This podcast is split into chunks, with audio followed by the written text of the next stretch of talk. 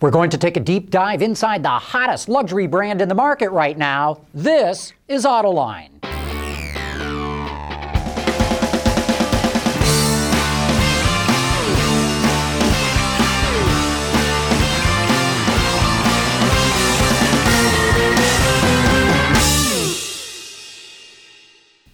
A number of car companies have been celebrating their 100th anniversary in the last few years, and this year it's Audi's turn.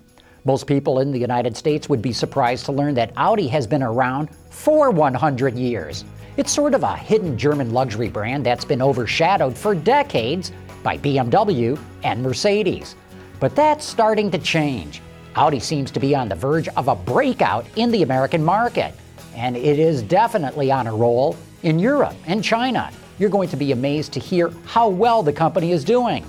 That's because my guest on today's program is Johan de Nysschen, the president of Audi of America, who has been the key architect of the brand's resurgence in this market. And joining me on my journalist panel are Scott Burgess from the Detroit News and David Welch from Business Week magazine. We'll be back in a moment to get you in on the details of why I think Audi's about to become the hottest brand in the luxury segment. Visit our website for even more great content all week long. Autoline Daily, John's Journal, podcasts, and even more. So click over and get your all access pass to the automotive industry at AutolineDetroit.tv.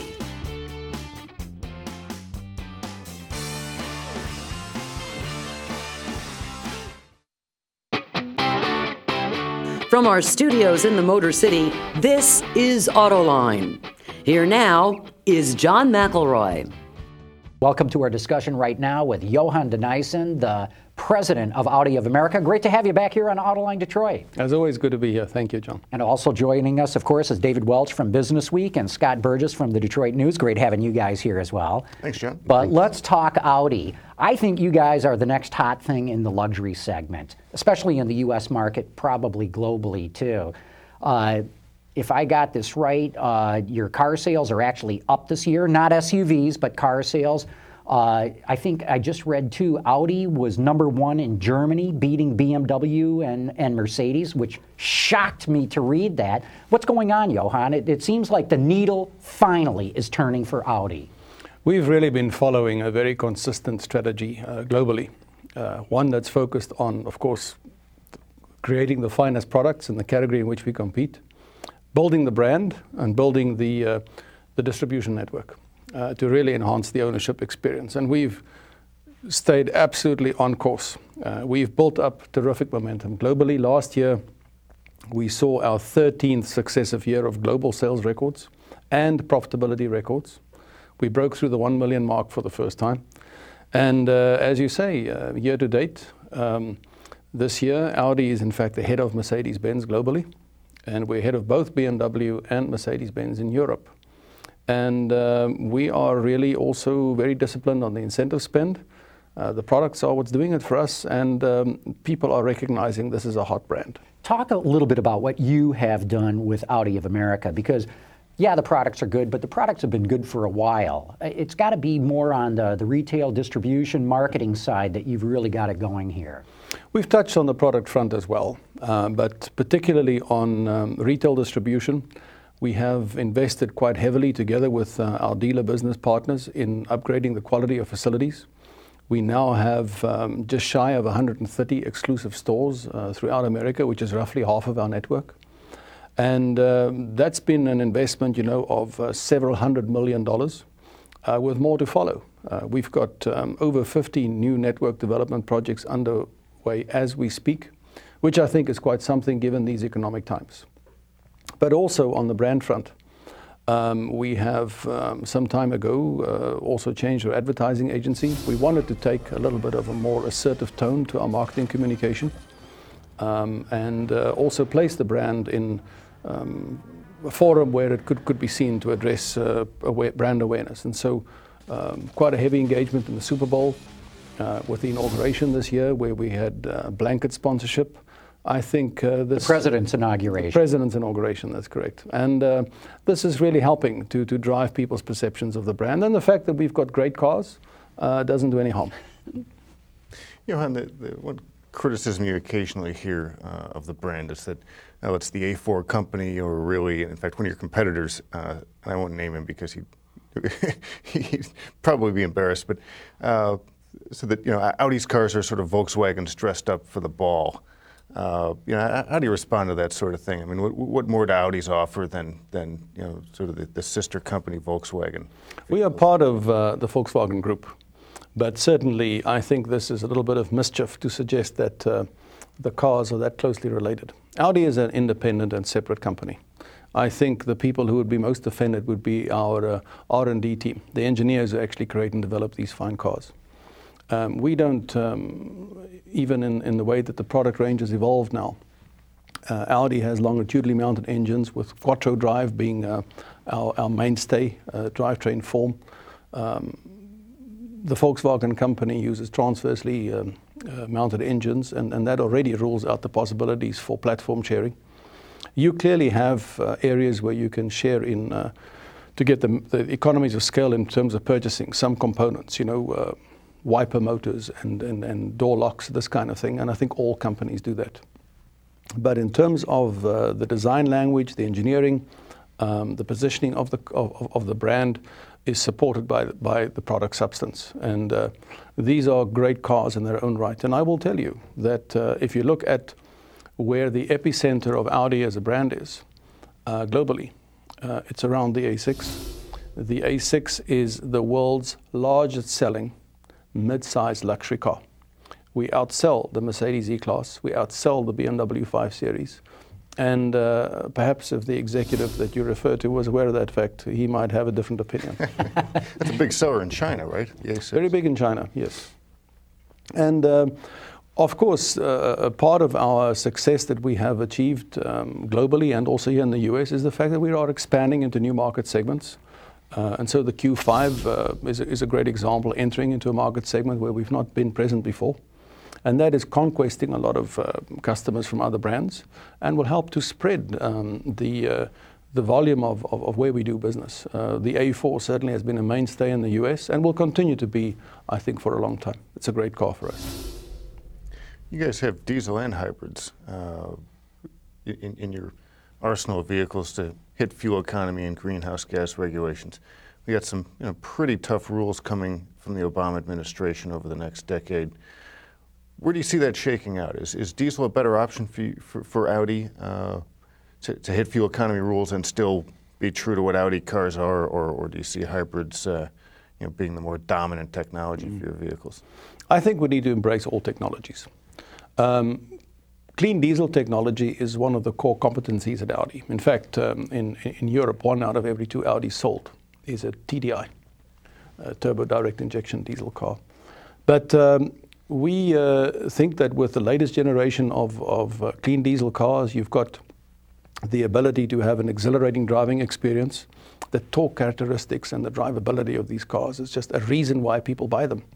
And then you've got the added benefit of um, 30% lower fuel consumption than an equivalent powered gasoline car. And then for the environmental issues, uh, 25% lower CO2 emissions than a gasoline powered car. You've got lower nitrous oxide emissions than a gasoline powered car, and the same with particulate emissions. So, all the things that people historically used to associate with diesel as being weaknesses of the technology have now, in fact, turned into strengths. Um, and the important thing also is that uh, diesel has this compelling advantage over gasoline powered cars under all conditions. Hybrids, which we are adding to our portfolio as well, have a, a commanding lead over um, gasoline powered cars in very heavy stop go traffic. But that doesn't, in fact, represent the average driving pattern of the American consumer. And so, if that is your daily commute, uh, a hybrid is an alternative, and we will offer that. But uh, anything um, less heavy traffic than that, uh, diesel is a very compelling alternative and also very viable for the long term. And so we think it is a technology that's too good to be ignored. It's very viable, uh, except in this country, we do not refine nearly as much diesel fuel as gasoline, and, and nowhere near what Europe does. I, I think Audi could probably have pretty good diesel penetration in its lineup, and Mercedes, and Volkswagen, and BMW. I'm not sure it goes beyond that much because of this refining issue. Does that matter? Can the German luxury brands and, and this mass market Volkswagen brand succeed in diesel if they're the only ones who really play in that playpen, as it were? Yeah. I think certainly uh, for the reason that you mentioned, um, we will not see diesel penetrate the US market to the extent that it has done Europe, where I've already said, you know, half of the volume is, is diesel. Um, but uh, for us, we imagine uh, a very, very viable scenario at around 15% of our mix. We think that's also where the market will go. And um, on the issue of um, refining capacity, we work with our technology partner Shell to um, uh, also create the quality of diesel that is necessary for us to hit the emission targets. And in discussions with them, we know that they have got plans to expand refining capacity. And if Shell are busy doing it, I'm pretty sure that some of the other competitors are as well, because they also see um, not only the benefits of diesel technology, but the real need for all the partners in providing transportation. And these are the energy companies too. They also have a role to play in helping to clean up the environment. It's not just the auto companies. And uh, that will be a big uh, uh source of uh, lower emissions for which this world needs.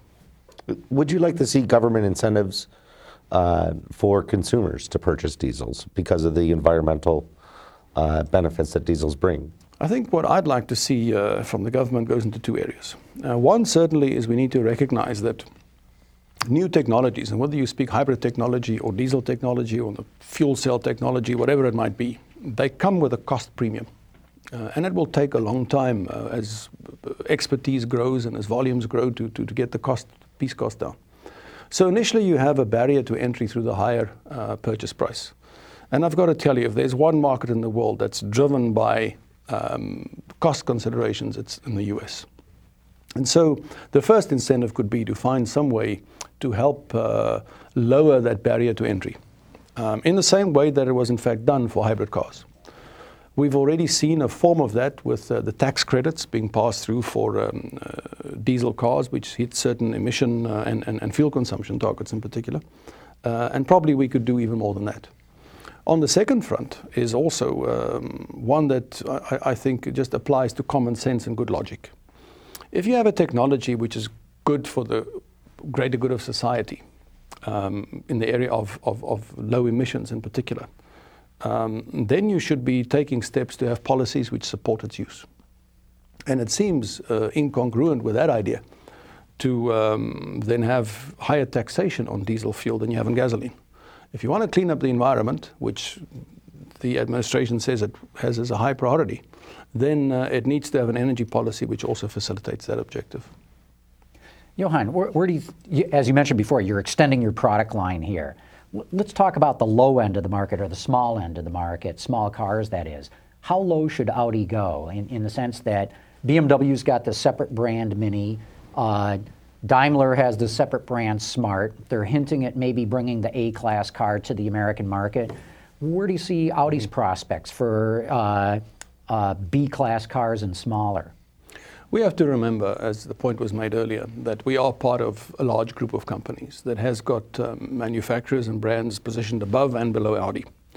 And uh, it wouldn't really make much sense for us uh, to get into um, market segments that our sister company, uh, Volkswagen or Seat or Skoda, could serve quite, quite comfortably. Um, and so that is already a natural inhibiting factor. I was asked the other day uh, by a journalist who says, Why don't you just create another brand below Audi? But I mean, we have those. Um, we have announced in Europe our plans to introduce uh, the Audi A1, which is a uh, a compact but still very progressive and very high quality um, car aimed at the city commuter. And uh, I could foresee a scenario whereby that car could ultimately come to the US as well. But uh, we also have to do a lot of work still with um, uh, reinforcing the positioning of the Audi brand in the US. In Europe, um, social perspectives are different to that in America. In America, size is still somehow also seen uh, with a very direct correlation to price and to prestige. And um, I think that the Audi brand is not ready for a, really compact Audi in the US. Do you think the image of Audi in Europe is the same as it's seen in the US? No, I think um, that's one of the reasons why Audi is so successful in Europe. Um, that um, the Audi brand is very, very well positioned and recognized as uh, one of the uh, top luxury brands. um, large customer base, very loyal following, and uh, obviously very high brand awareness. I guess you don't get to be number one in the luxury car business in Europe if that's not the case. Um, and in the US, our um, level of brand awareness and um, customer footprint, if you like, is a lot smaller than uh, some of our other European competitors. And uh, those people who know Audi recognize it as a truly progressive and dynamic brand, modern cars with, with strong focus on design. Uh, but the majority of Americans don't know who Audi is, much less what we represent. And uh, that is our challenge still to, uh, to uh, bring across that information. What, uh, what's the future of the luxury market? People talk about the baby boomers who spent a lot on luxury goods, luxury cars over the past two decades. Home equity's wiped out. Their 401ks are now, you know, 200 and a half Ks, and uh, their investment accounts, retirement savings are, are, you know, being wiped out just as they're nearing retirement. Is everyone going to be, you know, who wants luxury going to be leasing a used Saab, or is there going to be a, a real thriving luxury market once the economy bounces back? I think there will always be people uh, who are the leaders of society. And the leaders of society are people who are dynamic achievers, high performers. They will get rewarded well, and they have discerning tastes. Whether they will be quite as many as we have seen in the past, I think uh, probably not. But uh, still, a very, very substantial uh, number of people who will form a core of a luxury market that probably is one that's very sustainable. You know, part of the issue that we you've just alluded to is that a lot of people have um, seen these aspirational luxury brands and probably stretched and reached very high to get into them. At the same time, um, maybe the manufacturers too have uh, endeavored to reach down a bit too far uh, through aggressive incentives to, to ease that entry point. And it's really, in the end, something that's not sustainable. And so when you have these two um, complementary uh, factors at work uh, and it all goes wrong, it goes wrong in a big way. The luxury market will stabilize at a smaller level, and uh, these discerning individuals will always want to um, have the ability to acquire uh, um, luxury cars with uh, good engineering, good quality, good design, uh, to express, you know, their, their status in life. And uh, we uh, have to find a way to make sure that we always present a brand profile and a product range which appeals to their tastes. How much smaller are we talking about? I don't think the cars will, uh, you mean in terms of market? Mm-hmm. Um, the luxury market this year is going to be probably uh, between 1 million and 1.1 million. Uh, which in itself um, is down from you know 1.5, 1.6 million that we've seen before. And uh, we'll probably see it stabilize at um, around 1.2, 1.3 million once uh, we've seen an, you know, resurgence of, of economic demand. Just in line with the overall car market too. The car market used to be 17 million plus. It's not going to get there again in a hurry. Uh, part of that was driven by um, you know aggressive leases, which in itself probably added two million alone to the natural level of demand, where the price of entry into cars, um, and I'm talking all brands now, uh, was in fact um, probably too low. That's why we have car makers today who are in financial trouble. You could only pay your customers to buy your cars for so long. Uh, it's not economically sustainable over the long term. So the market will settle at a smaller level, and the luxury sector uh, will be as robust as it always has been. I'm confident of that. Johan, there's been rumors year in, year out that Audi might build a plant in North America. Uh, Volkswagen, of course, has committed to building a plant in Chattanooga. Mm-hmm. Any chance that Audi would share in production from that, or would it look for a plant of its own? I think before one can speculate about Chattanooga, you've got to look at the concept of building cars in the US. Um, to merely ship your components over and assemble here uh, doesn't make much economic sense. The labor adds less than $1,000 a car. You need to have uh, components sourced locally from local suppliers, um, and uh, you need to have economies of scale. And uh, we would have to also, looking at then the American supplier base, find suppliers who have the technology which we generally use in our cars. Uh, so it's a far more complex an issue. And it means that we will have to probably get some of our suppliers in Europe to move and set up factories with us. And then they'll be looking for certain volume guarantees, which the American market can't supply, which means we have to re export from here. Uh, so it's a complex issue, and that is the reason why I think after all these years we still haven't taken a decision to, to, to, to build a factory here. And we uh, sell about 100,000 cars, and at 100,000 cars across all our car lines, it means that there is not cr- critical mass in any particular car line that can really justify local manufacture.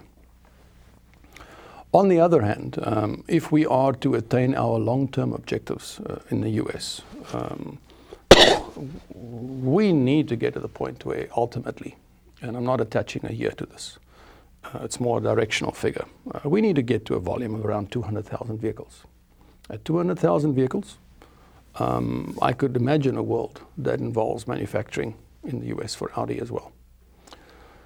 Whether that then needs to be uh, at the Chattanooga plant or, um, you know, there are many car plants are being offered right now at pretty good value uh, or a completely new greenfield site uh, is something that um, is still under investigation. We are uh, certainly by no means obliged to also go into a manufacture at the same facility with Volkswagen. Getting back to the point I made earlier, the fact that we don't share platforms uh, already means that there is no real benefit, uh, as one might have otherwise imagined, to setting up um, joint manufacturing.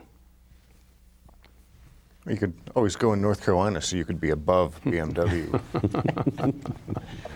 hey, one other thing uh, that came out this week is rumors that Audi's looking at reviving the Quattro, uh, the car that back in the 1980s, I think really created the Quattro name, really delivered what that is all about, certainly in this country. What can you tell us? Yeah, the original Audi uh, S1 or the Ur Quattro short wheelbase version uh, is what um, really highlighted Audi's pioneering use of high performance all wheel drive systems in passenger car applications. Until that time, it was kind of utilitarian for off road vehicles. And uh, we certainly the world, turned the world on, on, its head with that car, uh, which is why our Quattro system is so important to us today. And I think, um, as we have seen, uh, we are working hard now on um, the emotionalization of the Audi brand. And so we've brought out a lot of sports cars, uh, the, the, new TT, the S5, the, the, the R8. And I think um, this idea might be uh, an interesting extension, also drawing on our roots. You know, it is uh, uh our centennial this year, and probably is good to look back at the past, at some of the great accomplishments we've had, and see whether we could use them for the future. But uh, no confirmation yet that the car is going to be produced. I, he, he's saying that with a smile on his face, folks, and uh, I got to believe he'd love to see a car like that in, in this market. But Johan de Nysschen, thanks so much for coming in and bringing us up to speed with what's going on at Audi globally and especially Audi of America. Great having you here. Thank you. And of course, David, thank you for coming along, and Scott for you being here too. Really appreciate you, you guys being here. And I'll be back in a moment with some closing thoughts. Visit our website for even more great content all week long.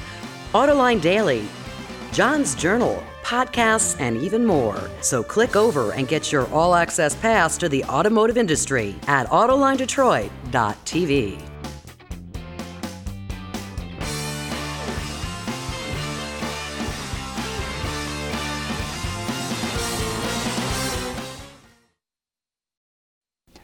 We let the cameras keep on rolling, and we've got a lot more of our interview with Johan de Nysschen from Audi. There's more information that you can get right now on our website, AutolineDetroit.tv.